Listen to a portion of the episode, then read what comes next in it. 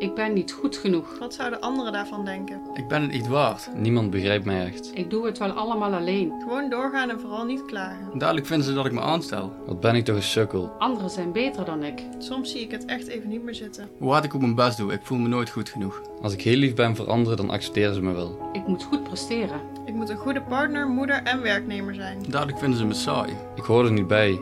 Ik ben niet belangrijk genoeg. Ik stel niets voor. Herkenbare gedachten? Ben jij vanuit angst, vanuit je hoofd gaan leven, in plaats vanuit je hart? Omdat je even niet meer wilde voelen. Herken je het donker, de eenzame strijd tegen wat er is, waardoor het soms uitzichtloos lijkt? En wil jij weer terug naar het vertrouwen in jezelf? Je weer heel voelen. Niet doen alsof, maar je van binnen echt goed voelen. Een stralende lach, in plaats van een lach uit bescherming, zodat niemand ziet wat je werkelijk voelt. Maar hoe doe je dat?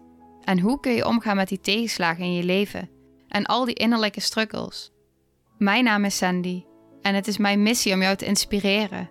Hoe jij vanuit pijn en angst weer voor liefde en vertrouwen kunt kiezen. Want ook ik was daar, vol in de angst en het lijden door moeilijke omstandigheden.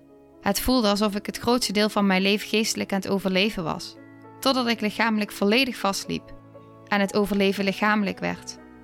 Al mijn overlevingsstrategieën werkten niet meer. En dus besloot ik het anders aan te pakken.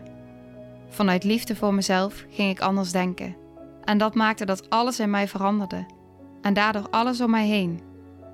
Wil jij ook leren hoe jouw rugzak jou niet meer tegenhoudt? Hoe je dat zware ding niet meer met je mee hoeft te slepen, maar hem liefdevol kunt dragen, zodat iedere stap die je zet er één is in de goede richting, waarin je rugzak lichter wordt en je kunt loslaten wat je niet meer nodig hebt. Wil jij ja zeggen tegen jezelf, acceptatie voelen in wat er is, terugkomen bij wie jij bent, jezelf toestaan om een gelukkig liefdevol leven te mogen leven? Luister dan naar de Liefdevolle Strijder podcast. De podcast waar we openlijk praten over werkelijk alles wat je tegenkomt op het moment dat je tegen jezelf aanloopt.